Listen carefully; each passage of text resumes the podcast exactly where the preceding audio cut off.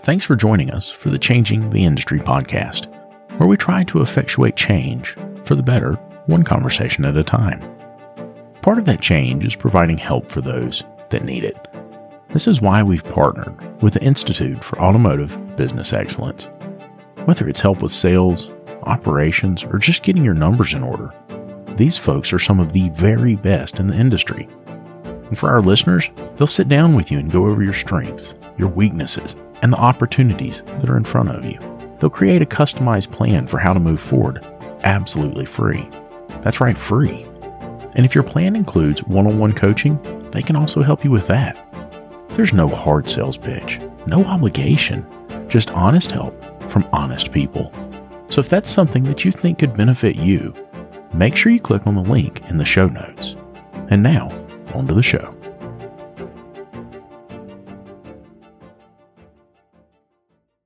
I remember how it used to be. The phone's ringing off the hook. Clients are coming in the front door like crazy, and here comes little technician Timmy. Timmy comes up and he says, Hey, boss, where's my part? Where you want me to go next? What you want me to do? Gosh, Timmy, if I knew, I'd tell you, buddy, but I am covered up. All of that stopped when I found Shopware. With Shopware, you get an industry leading expediter right there in the software. It tells you if your parts are here, where your technician should go next, and how much time they have left to complete the jobs in the day. Go to getshopware.com to learn more.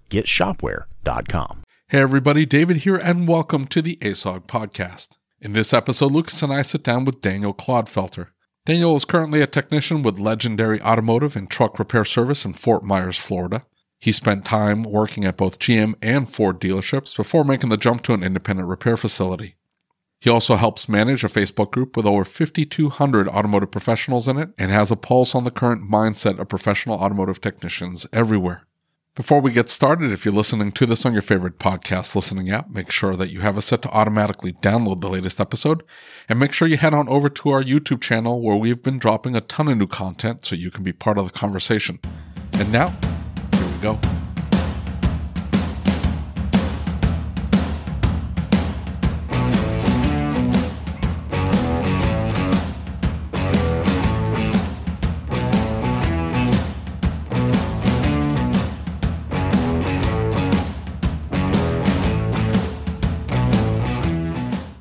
Tell us a little bit about yourself. You know, tell a little bit of your story. Um, well, I'm Daniel. I work for Legendary Automotive currently in Fort Myers, Florida. Um, I didn't actually grow up in a wrenching family. My father was an aircraft mechanic in the Air Force. Um, he got in and out a couple times, but here nor there, we didn't wrench on anything at home. He, in fact, never took care of any of his cars. like the epitome of the worst maintenance you can think of. Right. Um, and then, and now I lived in Indiana most of my younger adult life.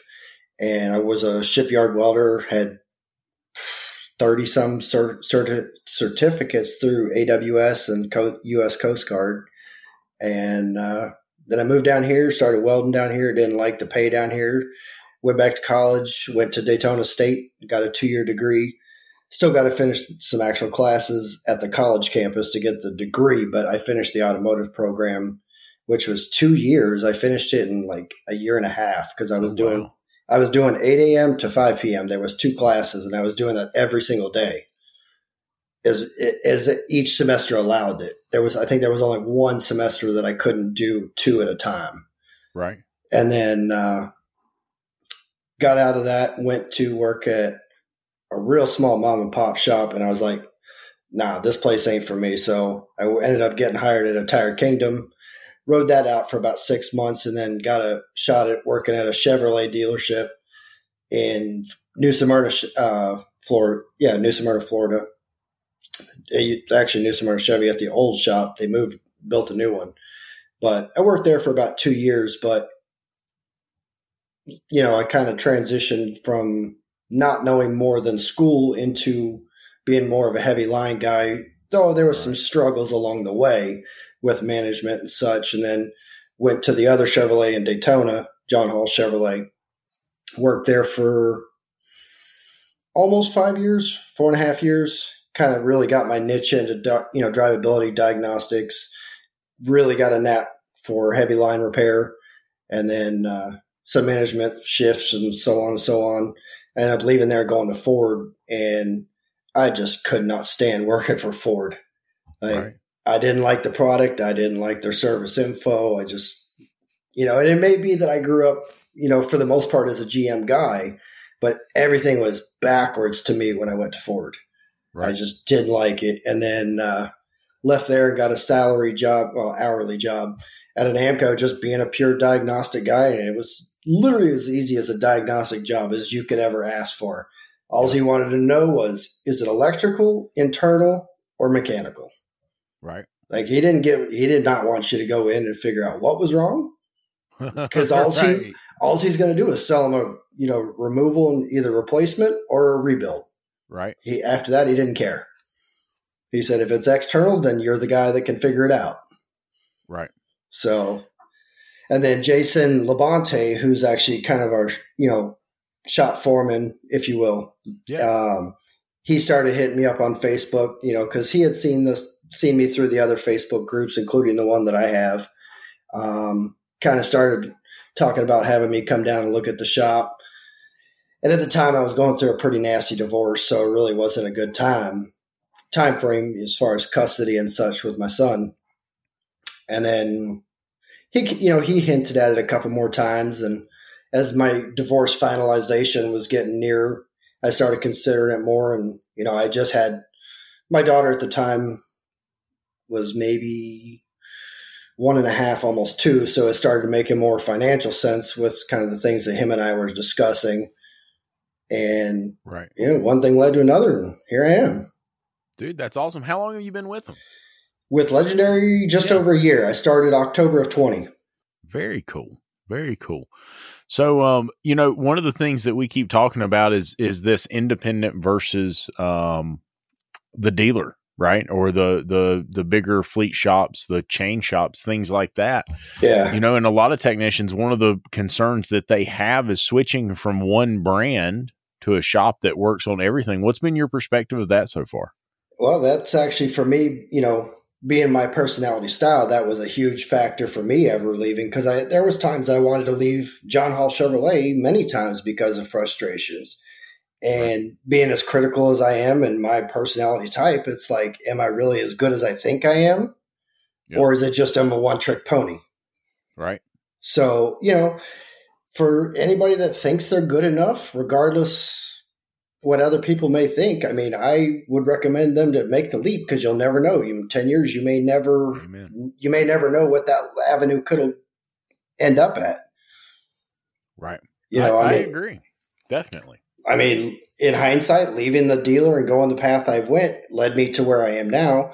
Lucas and I have been telling you about PartsTech for a while now and how it gives you access to unlimited parts and tire vendors and direct integration with over 35 shop management systems. And now they've just launched a new referral program. All you have to do is open your PartsTech account, go to My Shop, and click on the Rewards tab. There you'll find your referral URL, which you can share via email, text message, or on your social media. If your referral signs up for a new account and places five orders in the first 30 days, PartsTech will send you a $100 gift card. That's it. Nothing else is needed. Your referrals can get you $100 just for using PartsTech, which by the way, is absolutely free to get started with.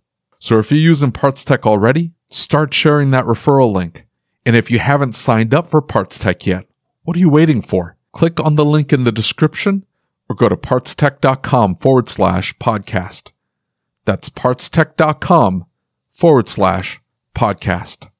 Hey, one more thing. If you find out that your shop management system doesn't integrate with PartsTech, it's time to upgrade. David and I use what we believe to be the very best system on the market, Shopware. With unmatched features like Parts GP Optimizer and DVX, which is their digital vehicle experience, Shopware really is way more than just a shop management software.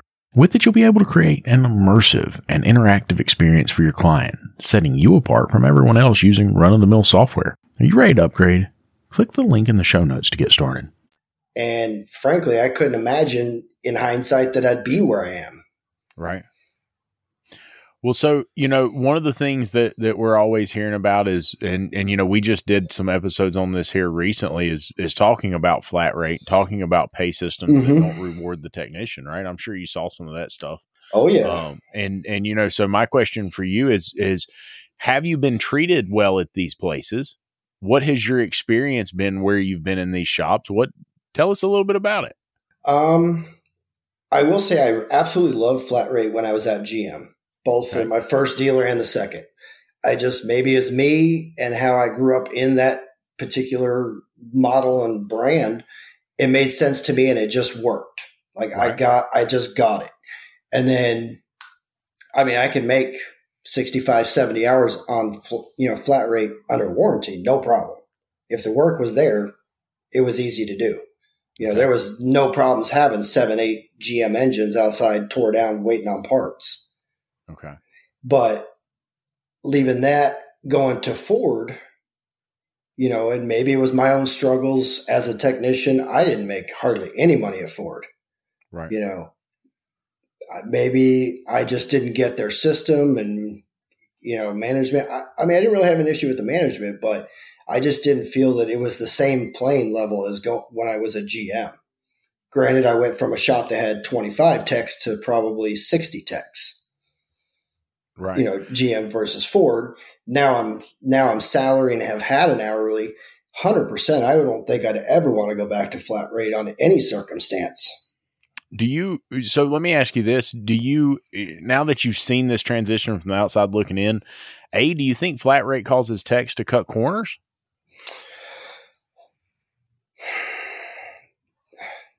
that's see to me on that, and I've looked at that in the past. I don't think that's a tech thing. I think that's a personality trait and or ethics issue.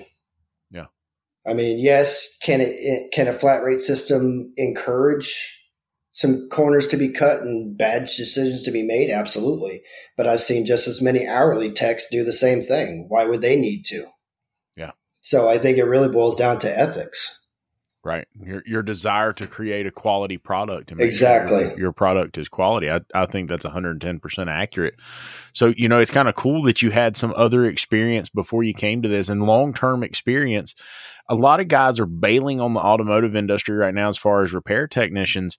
You ran to it. Yeah. Why did you run to it when everybody else was running away? And what, you know, how, how did that come to be? Like, why did you decide to go there? honestly, I kind of, I really wanted to be on a race team. That was, and uh, my goal was to go to school and learn how to do that stuff and get the basics because as what I wanted to do, it really wouldn't have needed to know every facet like I do today. You know, right.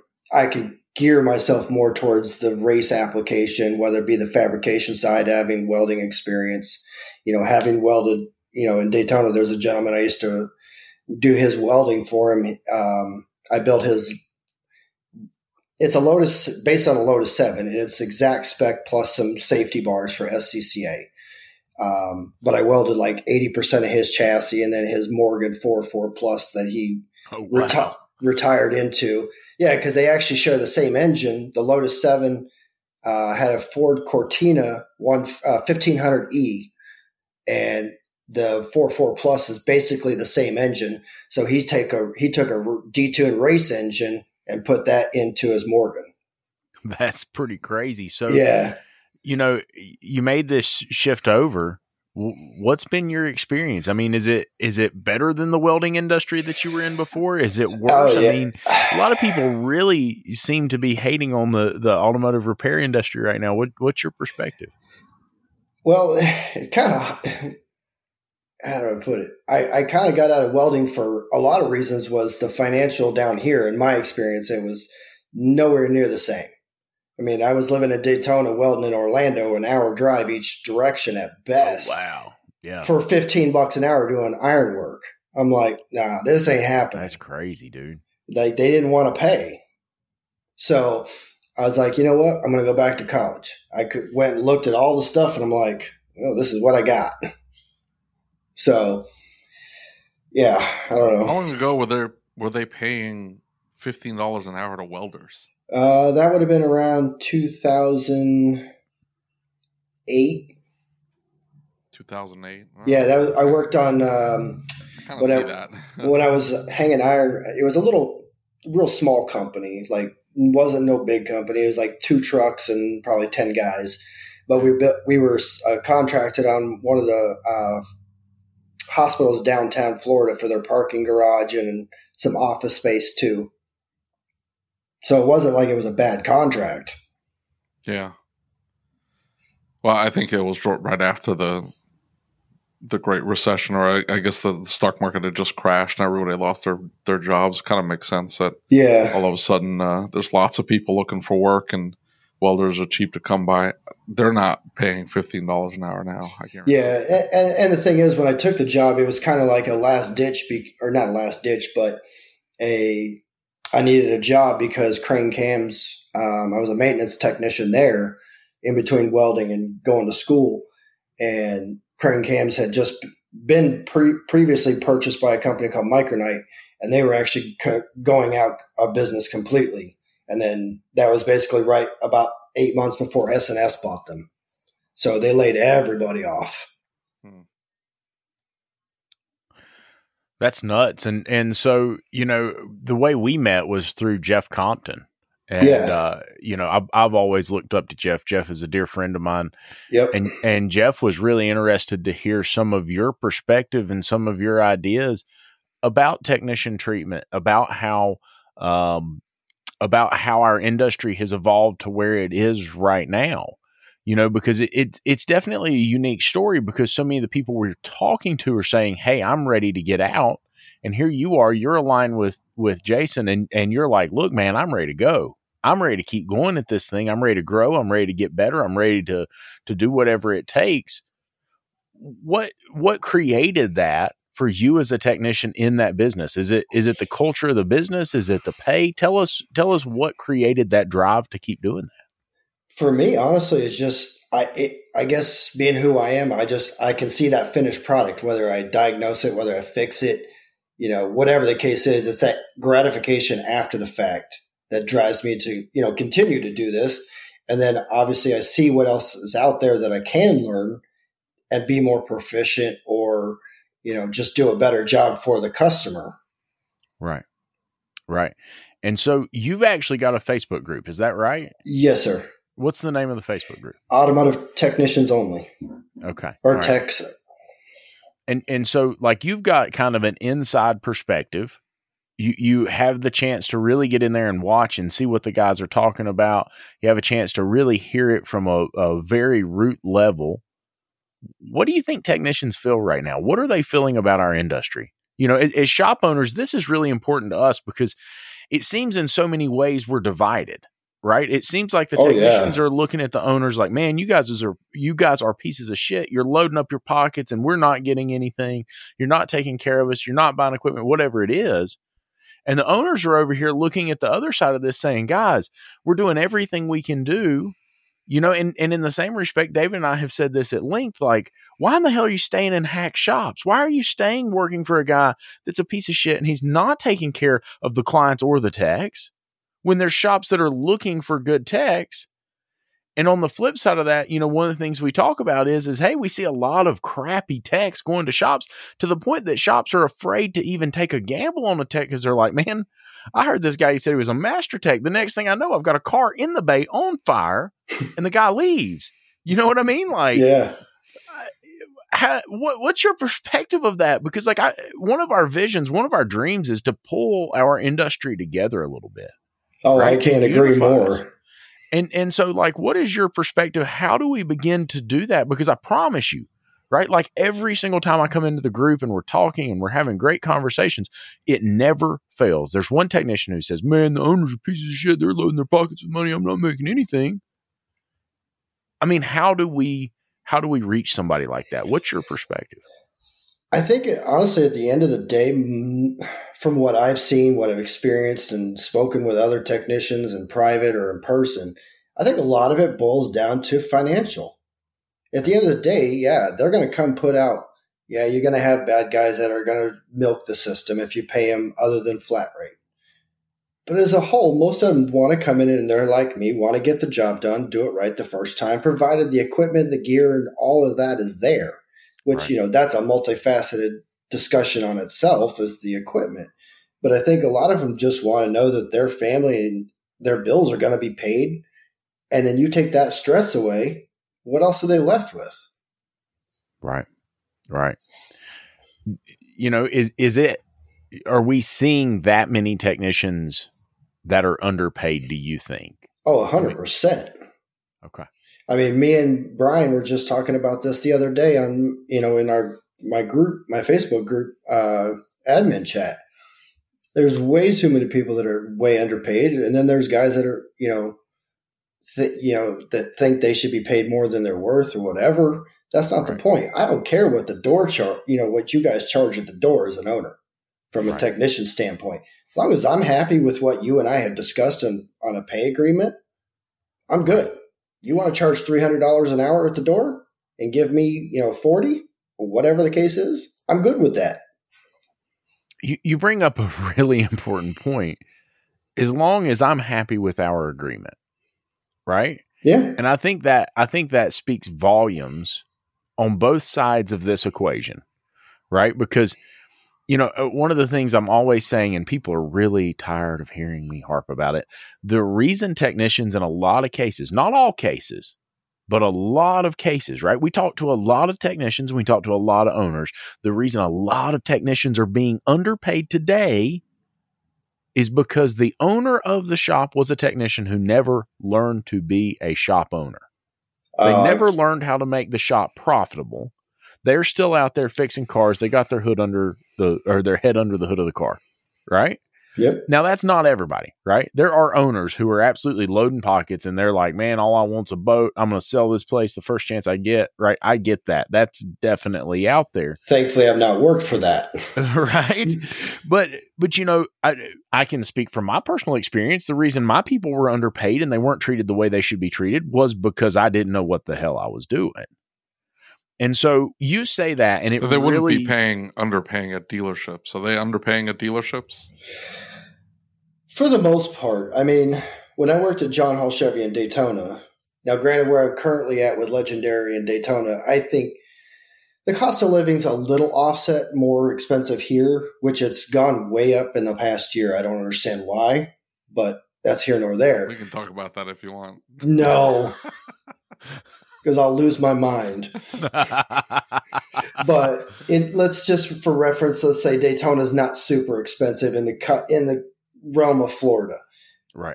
So I was making 24 bucks an hour flat rate at Chevy. I was about 75 to 80% towards master. The only uh, reason I wasn't is because my dealership would never send me to hands on training class. I did two in four and a half years. Wow like that was all I needed. I had all the ASEs that, you know, up and I didn't have all, I had six. So literally I was working towards master because my actual end goal was to be a world class GM tech because there's only like 1500 of them from my understanding. Yeah. But nonetheless, they would never send me to the hands on class, which was a big, is like, you know, that kind of irritated the hell out of me. So that, that's real common. I, I hear that all the time the the dealership will keep you. They will they will get you to a certain point where they're like well you're doing 90 95% what we need you to do. And that last 5% might be something you want but it doesn't make us any extra money. Right. You're making if anything, plenty. it costs them yeah. more money it's so going to cost them more that. money to send you to the training and now you're eligible for higher pay. But you're not doing any more work. It's like the 1% of work that comes in Right. The other 99% you can knock out. So they can keep you at 24 rather than paying you 30. Right. And you'll get most of the work done. I, I have a tech who works for me now. He stayed uh, at, they put him on the lube rack. It was first come, first serve.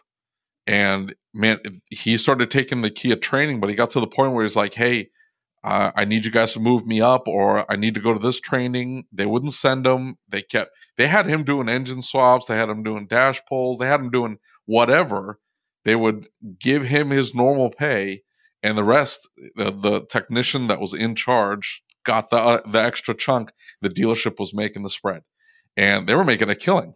Oh yeah, it was a Kia dealership. They were doing engine swaps all day long, and yeah. he was like way underpaid for what he was doing. And he did it for like ten years. It was nuts. And the thing is, I get that. You know, you understand going going in that for the most part in a certain general region of, you know, whether it be your state or the country, you're going to make a general set kind of amount and you're going to max out there. You know, Daytona was pretty much 25, 24 to 30 bucks an hour. Master L1 didn't matter. That's what you were getting. And and you know, so here I, I don't want to lose sight of something you said a minute ago though. Right? Because you said as long as we are in agreement, mm-hmm. right? I am really concerned that a lot of these problems are stemming from the fact that A, the owner is either afraid to ask or is not having the proper conversation to understand what the tech wants, right? And the tech is not having the proper conversation with the owner, whether it's in the initial agreement. In other words, like I, I think as an employee, you have an, a responsibility for yourself to understand what that conversation sounds like, what it is that I want, make sure it's on paper, make sure that we're all getting what we've said right? Mm-hmm. what's your minimum level of acceptable performance? Okay great. I i can meet your minimum level of acceptable performance. Here's what i need to to be whole financially mm-hmm. right? And that's an important conversation. I can tell you that a lot of the conversations i've had with technicians comes back to the whole big deal of well i don't really know what i need. Um okay well i want to help you I want to help you grow. And it really depends on your ability to perform. You have to know yourself. You have to know how many hours you can turn. I get this is a different facility. Let's do a trial run. I have to dig for that information a little bit. Mm-hmm. And so I think having that conversation, or at least the ability to have that conversation and know what your number is, right? There, there's a instructor and and every time he says it and he's going to kill me because he's going to listen to this every time he says this in a class like i burst out laughing have to cover my face but he's over here and he says it's mount nut. You have to know what mount nut is. And i'm like dude you could have named it anything but he's like you got to know what your nut is. You got to know how much you have to have. Can't agree more. And, and jason so like when i started getting talking with jason labonte about coming down here I had made an original visit, you know, just to meet everybody, kind of see what the layout of the shop was. And when I came back the second time, I mean, I'd already met Stretch the first time, but the second time is when me and Stretch went to dinner and, you know, kind of discussed not, we didn't necessarily discuss exact numbers, but kind of where I was, right. you know, and like it was probably three or four days later when he sent over the offer letter and it was exactly that, you know, granted, I know my skill, I'm good. My skill level and pay is not exactly where, you know, I'm, I'm paid higher than what my skill level is. I'm, I'm good. But in order for me to come down here, move away from my son, and right. like you said, be whole financially, this is what it made sense. And this, if you want it, this is it. And he was good with that. He knew what I was willing to perform at a level, and I have. You know, obviously everybody has ups and down weeks. We've added, you know, more tech since then not making excuses. I still perform, but right. regardless, and it's not like he's breathing down my neck on the bad weeks when I may make 30 or 35 hours when I'm held to this number over here. He right. well, and he's very number guy. He sees dude, it. See, that that is so important, right? And and it, it's something I think so many people miss. Like we hear the dealership argument frequently, and I, I, I don't want to turn this into an argument: the dealership versus the fleet versus the independent. I don't want it to be that. I love the dealer when I was there. Yeah, and a lot of people do. But there there's definitely a different type of culture involved oh. in different types of environments. And there are environments where if you don't hit your number, right? Man, I'm sorry, I got to let you go. I can't do this. Right? I have to have that number. And and you know, uh, we we did a podcast with uh Bill Nalu and and he mentioned something. He said, "What if you put in your hiring ads that you would give grace?" Right? That if you made a mistake, that's not the end of the world. You're part of the family. We all make mistakes. It's okay. I look back at my time as a technician, I realized there's a lot of things that I made a mistake on that I gave myself forgiveness for, right? Because it was my mistake. And I realized I couldn't have done anything about that. It was a stupid mistake. I should have thought it through, whatever it was. Yep. I would forgive myself. I let that, that shit eats me up.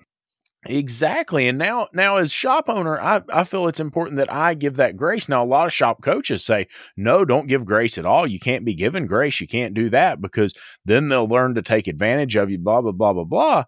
Dude, that grace is so important when it comes to to having a culture that works. and having people who are in line with what you're trying to accomplish. You have to give grace so when things go sideways, man, it's okay. You're not going to lose your job over that. I mean, if you do something stupid over and over and over again, come on now. You got to right. it's coming. Right, right, right. You know? David, what do you think about it? Let's make it a dealership versus independent conversation. I'm good with it. I honestly, I'll be honest with you, five, six years ago, I would have never thought I'd be an independent tech. Really? 100%. What was I, your, so when you were in the dealer, what was your perspective of independent shops? See, that really kind of being, I guess maybe I was still new in the business because even currently I'm only nine years in. Right. So all's on my experience was Daytona and what I see online. That's right. it. So really what it boiled down to the dealership level versus my independence that I would see. Obviously, I thought they were mostly hacks, but I didn't know any of the independent shops. Right. Because all my tech friends were GM, Toyota, Ford, whatever the case was. Right. I didn't know any real independent guys. And then the ones that, that I worked so with. so weird because the in the independent the good independent guys, they think the same thing at dealership techs, the ones I've talked to. well, and that's the thing. Now I see the other side of it being independent techs, and I see stuff coming from BMW, Mercedes, yeah. Land Rover, and it's like, really? I was a dealer tech, and that shit wouldn't have left. You know, yeah, I, I know. my name on it? No way. Right. And and the other thing is is that there's a lot of cars that they're sending us that that you know, and I've said this before. I, I have upset people saying this like the reason the shop down the street didn't fix that's because it's not profitable to fix. Don't be the freaking hero. Right. But we're seeing a lot of things that, that aren't hero fixes. They're basic fixes. They're basic diags that the dealer's like, man, that's way over our head. Sorry, we can't help you. Send it down the road. See, and that was the thing at the dealer I was at. It was instilled in me and ingrained. We're the last stop. We fix it or it don't get fixed. So yeah. I carried that mentality and it probably made me cocky towards independence at that time. But when I got you, out, you talking to other technicians though, is that common? Because I, I, guarantee you, like around around me, that is not the case. These, uh, it's a it's a profitability mentality, and it, just like Lucas is saying, is if if we can't throw a part at it, if it doesn't fall in that you know in that realm, we're gonna move on. And we see misdiagnosed cars from the dealership all the time. We see improperly repaired cars. They threw the part at it, didn't fix it. They had to move on. We end up seeing it now. Sometimes this, these cars are sometimes five plus years old, so they're outside of that window. But my biggest issue is just the way they're churning people. So they, oh, yeah. they pull them in.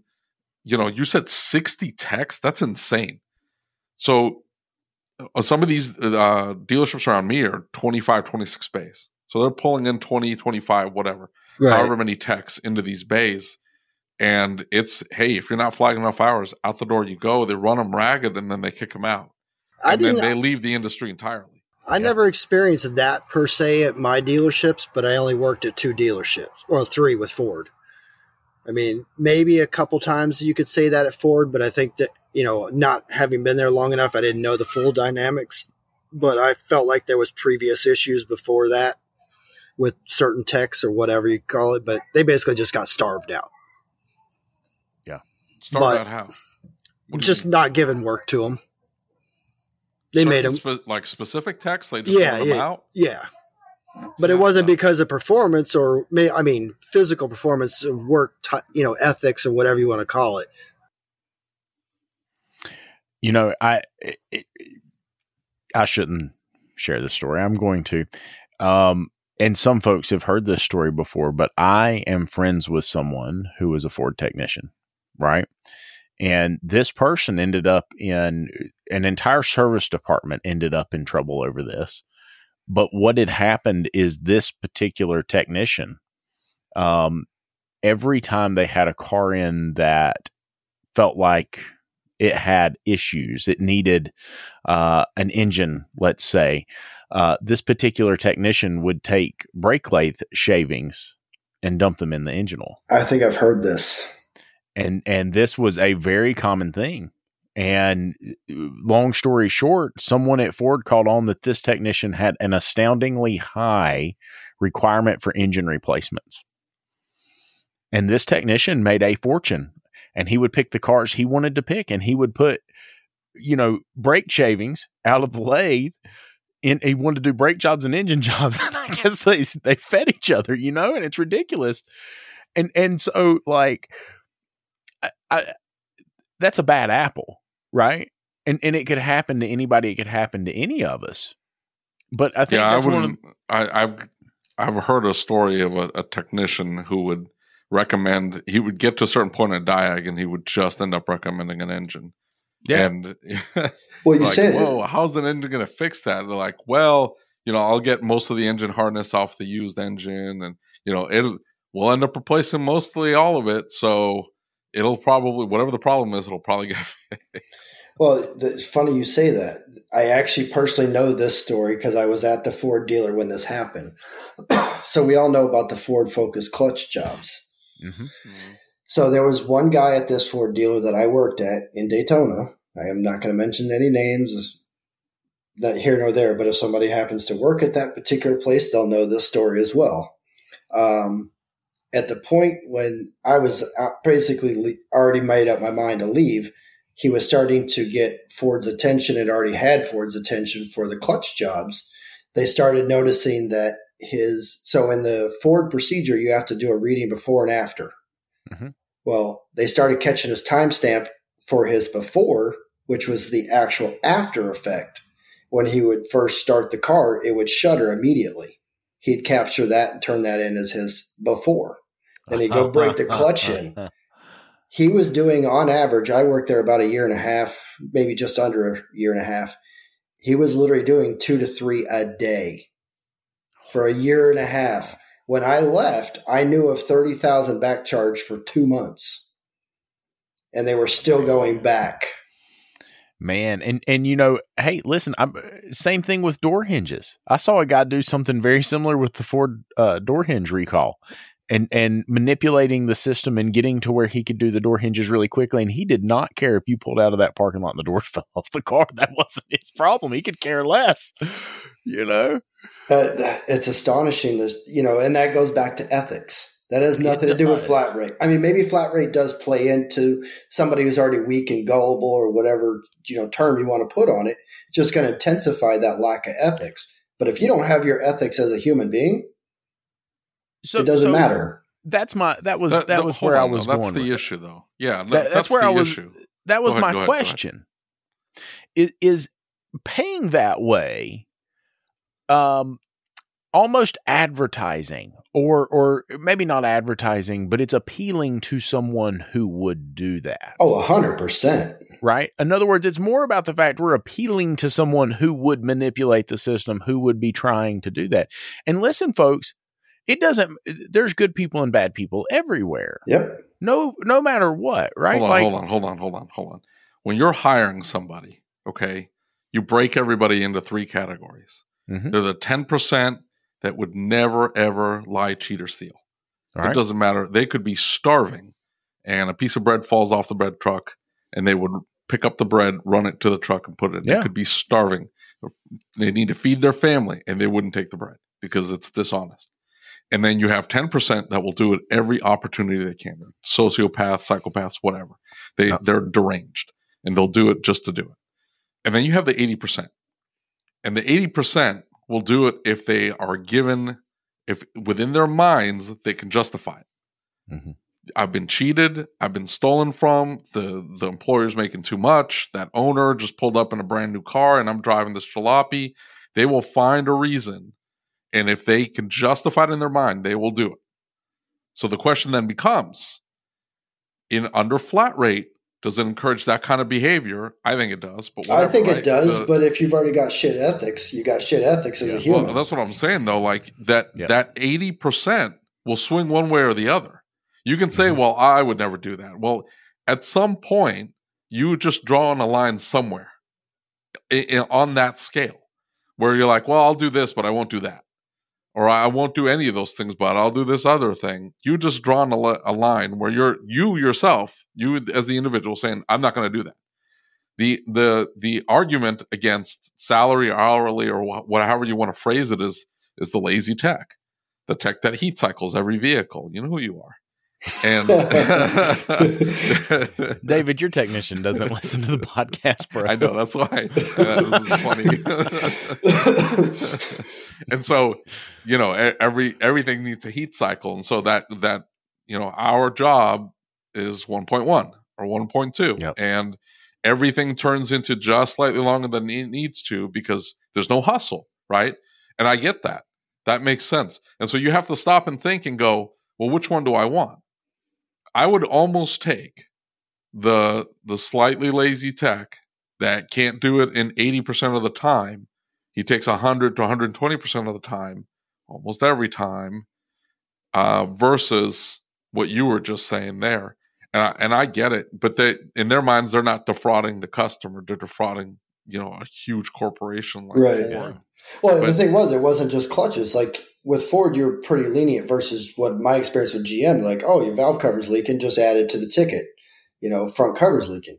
Well, Ford Focus, you can do how many front covers? They're always leaking. Yeah. So yep. you know, it's not just, and it's not just, but it's not just the clutches that he was going. You know, now that they're going back on. So now that dealership's looking at probably two you know, because he's worked there. I think he had worked there two, three, four years. So, so. Ford is chain is going to charge back the dealership, so the dealership's going to end up eating it. Yes. Okay, so I, that's what I'm saying. Is like in his mind, he was probably justified in his mind, thinking, "Well, I'm just defrauding this billion dollar corporation, Ford." And even if they get they get the uh, Ford finds out, they end up back charging the dealership, and the dealership makes hundreds of millions of dollars, or at least tens of millions of dollars. Who cares? Right. I'm going to get mine. And, you know, because, you know, A, B, and C, I, you know, I got three kids. They need to go to college, whatever. Like, they, yeah. everybody comes up with some reason to do something that's a little sketchy. And so, I, all I'm saying is, at the end of the day, like, I get the argument. Some, you know, there was one uh, comment on one of the YouTube uh, videos that we did, uh, Lucas. I don't know if you read it, but the guy was saying, I think this was episode seven, the one we did with Mike Allen where mm-hmm. where we were having a conversation about getting to know the employee and you know finding out about their family situation and you know let's talk about retirement. What's that going to look like? Do you own a house? Do you not own a house? Let's get you into a house. Let's talk about investments. Let's you know and you start to get very personal with these people. And he's like don't ask me about my life. Like I, i'm coming to work. I'm going to do my job and then that's it. Don't ask me about my my situation at home. You don't need to know or you know what my financials look like? You don't need to know. And i'm coming you're paying me to do a job i'm coming in to do that job and then that's it. And i get that to a certain degree to yeah. a certain degree. You know you're in a dealership with 60 techs that's probably how it's going to be. At least you can do that. Right. But you're in a small shop you know i've got four techs. Yep. you know these people are i'm spending 9 to 12 hours a day with some with some of these yeah. guys like that's a long time to spend with people that you Absolutely. decide to just I don't care to know anything about you. Just come in and do your job, and then that's it. Like that yep. doesn't make any sense. And like you're saying, financially whole. Well, that that's more than pay. You see yep. what I'm saying? Like that's way more than pay. And like you get to a certain point with some people, Parkinson's law kicks in. And so, like, yeah, I, I could live off sixty thousand, but there'd be some nice stuff I'd like to have at seventy five and then at 100 but then your expenses start to creep up to meet that new pay. Right. So and yeah. and with some people it never ends. And so yeah. now it's i gotta have the car. It's like okay i got you the car. Well now i gotta have the car and the boat. I have the car the boat the car the house and the girlfriend. And the expenses just keep going up and up and up. No financial and, management and skills, no financial no... management yeah. And so like it, it it's uh, and for me it ends up being less about like okay what am i paying them versus let's make them financially whole can they afford to to buy a house like the number one tool for for uh, financial success or at least generational wealth in the us is buying a house like that's yeah. where everybody ends up yeah. uh, putting all their money into is, is their is buying real estate right so Net worth, it always gets it, it, the house always builds value. It always has value. Almost always, right? Yeah. So, like, uh, unless it's 2007. Start buying cars, apparently. yeah. well, no, it's like uh, I have a friend who who had a tech, and the, it was the girlfriend in the race car. He was always out of money. If this guy was well paid, well paid, yeah. especially for a skill level, he was very well paid. But girlfriend in the car, He'd spend it on the girlfriend and spend it on the car, and he was always out of money. And when it was, I spent it on the race car, and now the girlfriend wants the money. Oh, you're not making enough money. You need to go ask your boss for more money. What's going on? Why can't what, you're not stepping up as a man and asking for more money? That's what it would turn into. So he would come into work all upset, and hey, what's going on? So you're not paying me enough. I just gave you a raise earlier this year. Like, how many more raises do you want? Well, you're yeah. just not paying me enough. I keep running out of money. It's like, well, that's not a me problem. That's a yeah. you problem. Well, and, and so a- you have to be really careful about who you bring in because, yeah, it can be very easy. Look, we had comments on the YouTube channel where people are like, hey, I'm making $175,000 a year at flat rate at a dealership. Okay, that's great. And, and my, I think my comment to one of them was like, okay, I'll check back in 20 years when the, the back hurts, the legs hurt, the knees hurts, and you can't hustle at the same speed. But now you have 20 years of knowledge. You you may think, well, great, I should still make 175, but if the market doesn't dictate 175 or you can't produce up to 175,000, you're in a pickle. So what are you going to do then? You're going to be screwed. Yep. You know, like you can go into an independent, make 100,000, flag 45 hours a week and be helping another technician coming up because you're in the right situation, but you didn't see that as important. You just wanted the 175,000 a year and you ended up not doing anything smart with that financially. And I'm not saying that's the case with this guy, but man, you can see that very easily happening. Yeah. That if and, you can live off 60 and you're making 100, that 40 should be banked for something. It should be absolutely. going into long term.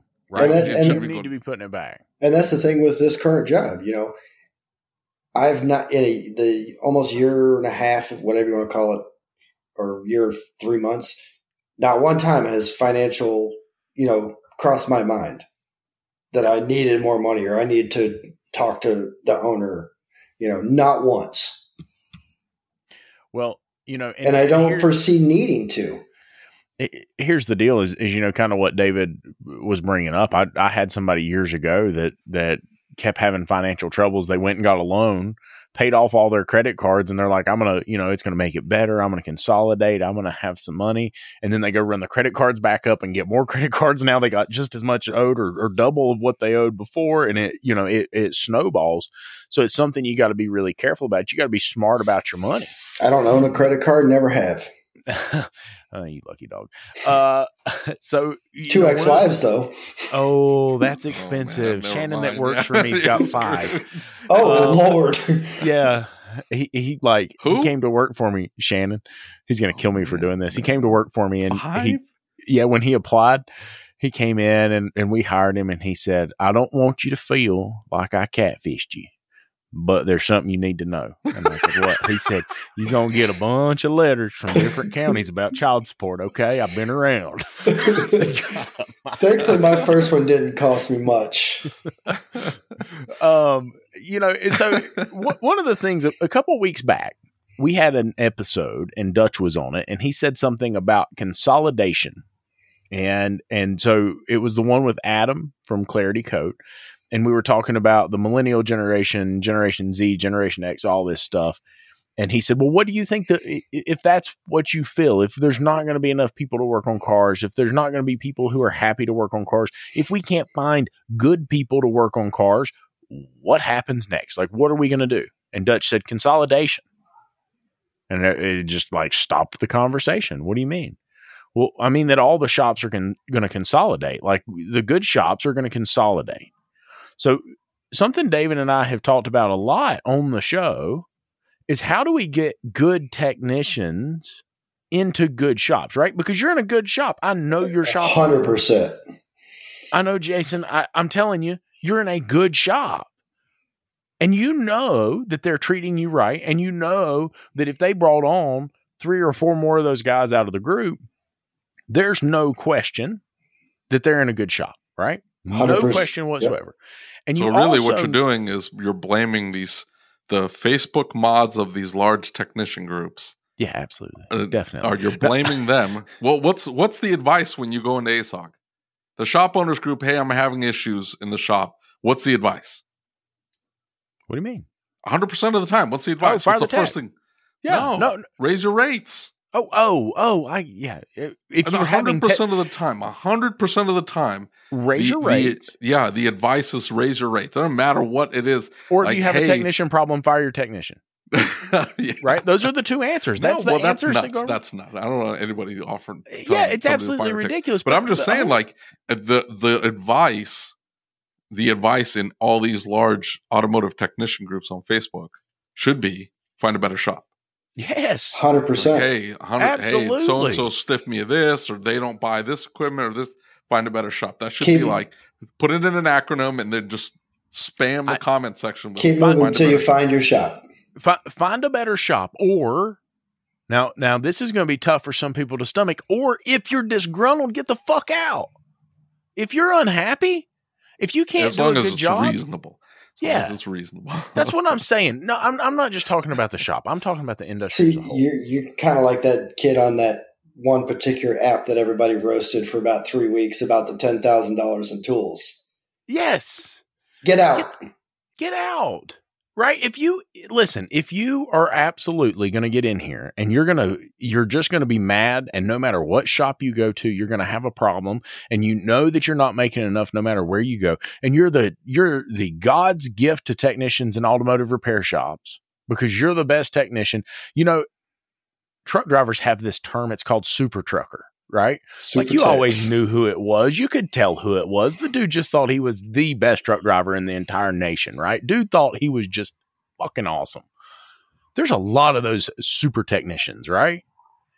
And I, I don't mean to be disparaging. Please don't take it that way. But what I'm trying to say is, is if you are terribly unhappy in this trade, and no matter what you think everybody's trying to get you and rip you off, and you can't see a way around that, man, go do something else. Don't don't torture yourself. Go do something else.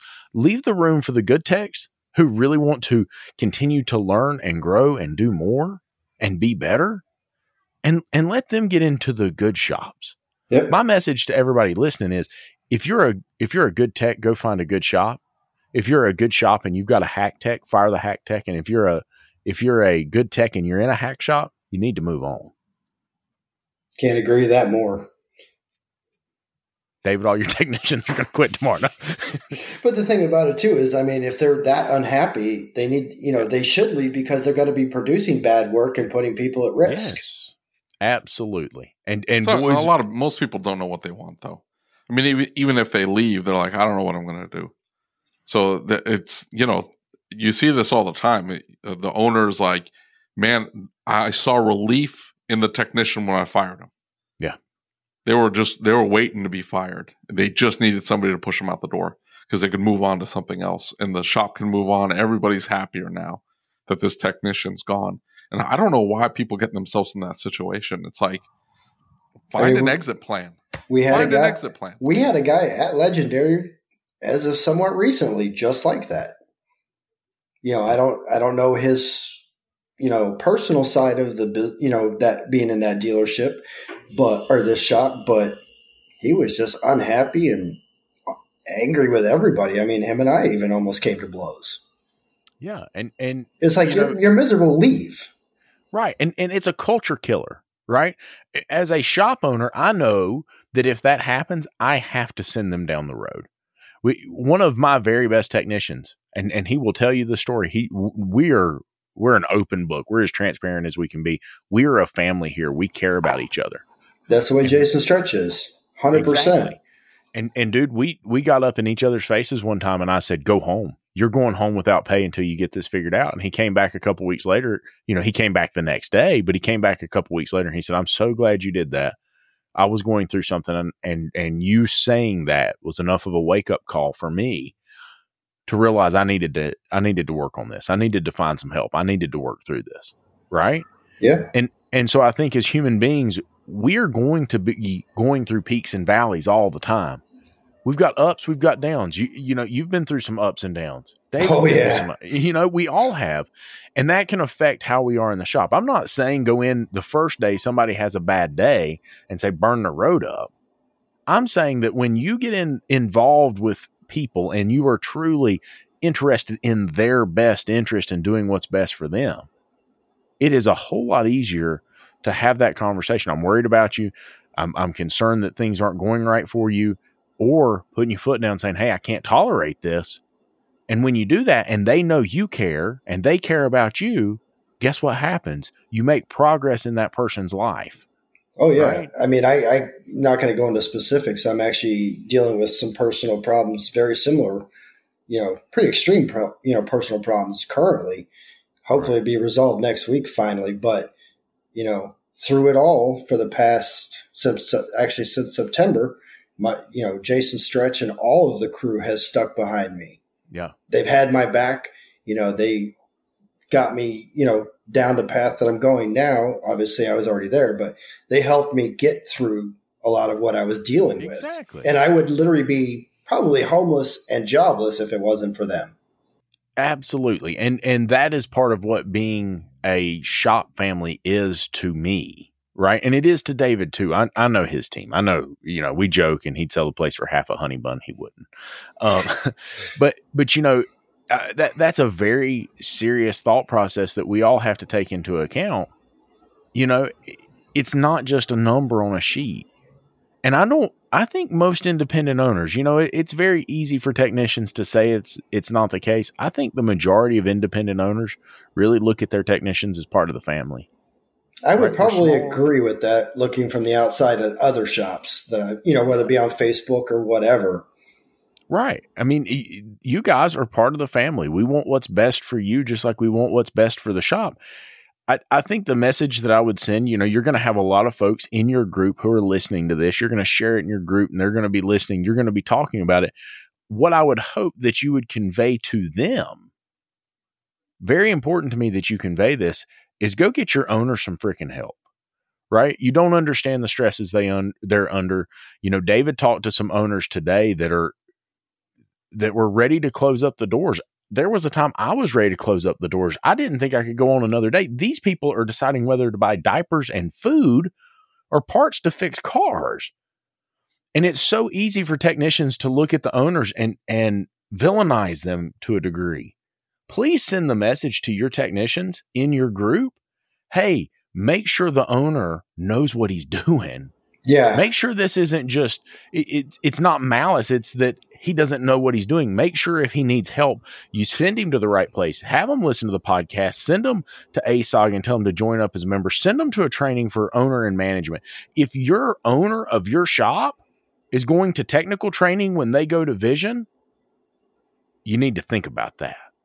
I mean, yeah. Stretch is going to college for different business. You know, I don't know particularly yeah. what classes, but you know, he's always coming up with different classes and things that you know he can take that will help. Yeah. You know, whether it be understanding marketing, you know, through social medias or you know where to spend money here. You know, he's always learning and taking classes and taking training to understand whether it's just his business or his business in general.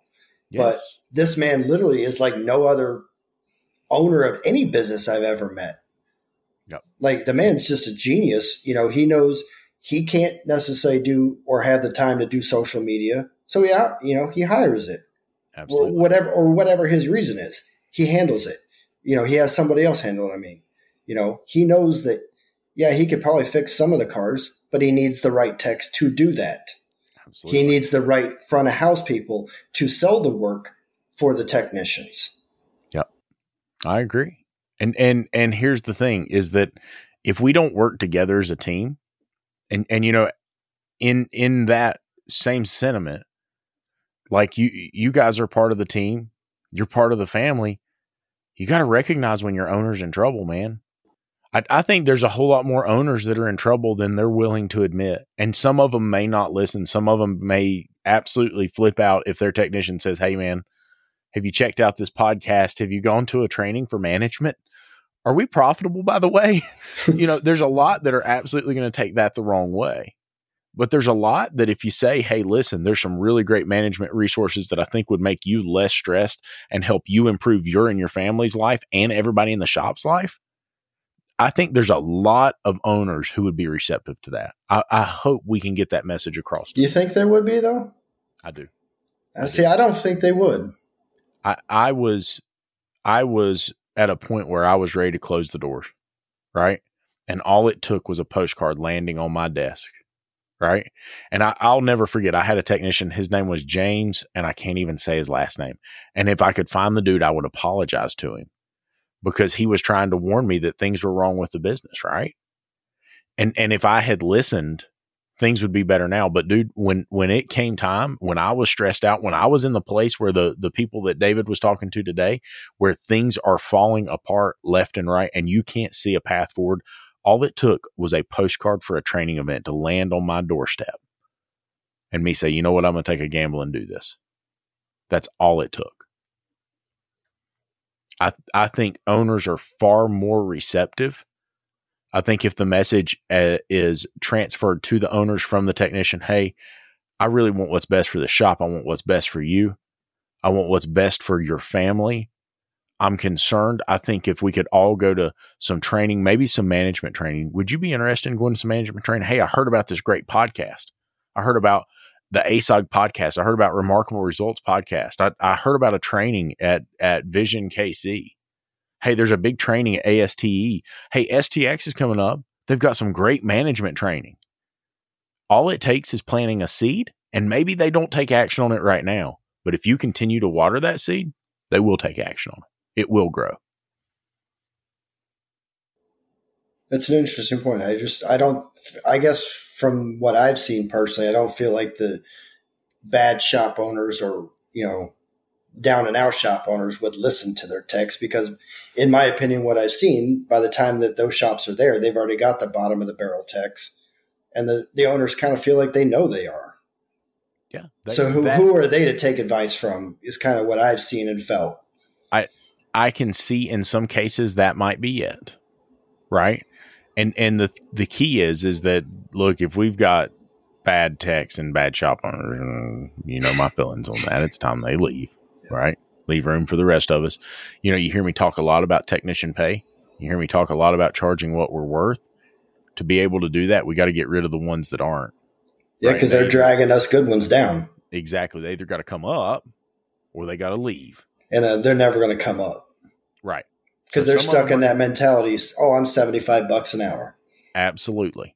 But now listen, that being said, our organization, the ASOG organization, is about helping people and and if someone is willing to accept help we will go, stop at no length to help them right? We will do whatever it takes to help them if they are willing to work for it and and accept the help.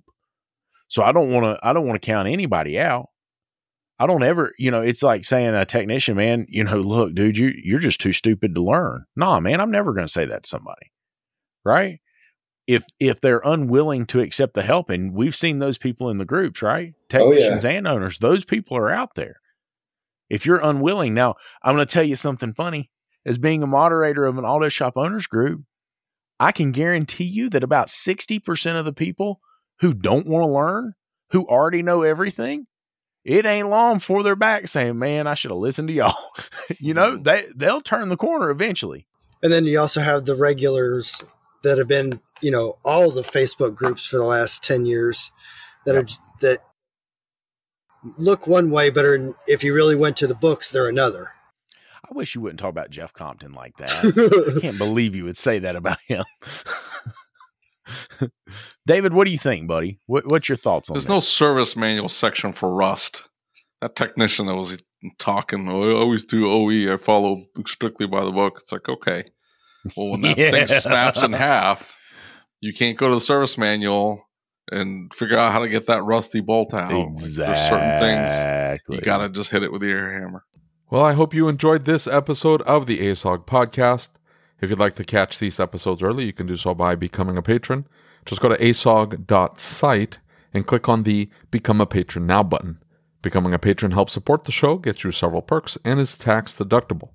Make sure you subscribe to the podcast and on YouTube so you don't miss any of our upcoming episodes. And as always, if you have any questions, comments, or concerns, shoot me an email. My email address is david at asog.site. That's D A V I D at A S O G dot S I T E. Until next time.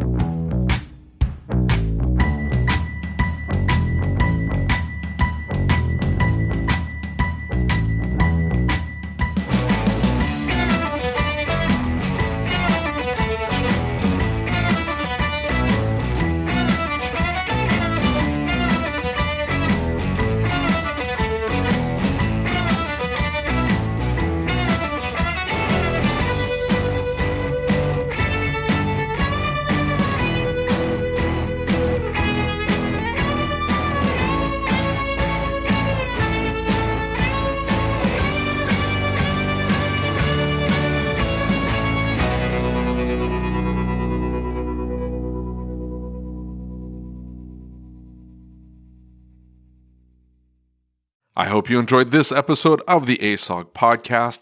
Before I let you go, I need to ask you a question. Are you using the best innovative shop management system in the country? If you doubt that you are, why are you making your life harder? Shop-Ware stays one step ahead of everyone else by bringing a clean, easy to use program unlike anything else on the market. Go to getshopware.com and see what I mean today. That's getshopware.com. Check it out. Thank you for listening to the Changing the Industry podcast. If you enjoyed the show, do us a favor and leave us a review on your favorite podcast player. And don't forget to set it to automatically download the latest episode. Our efforts with this podcast, the YouTube channel, and the Facebook group wouldn't be possible without the support of our awesome sponsors. So please take a moment, check them out by clicking on the links in the show notes.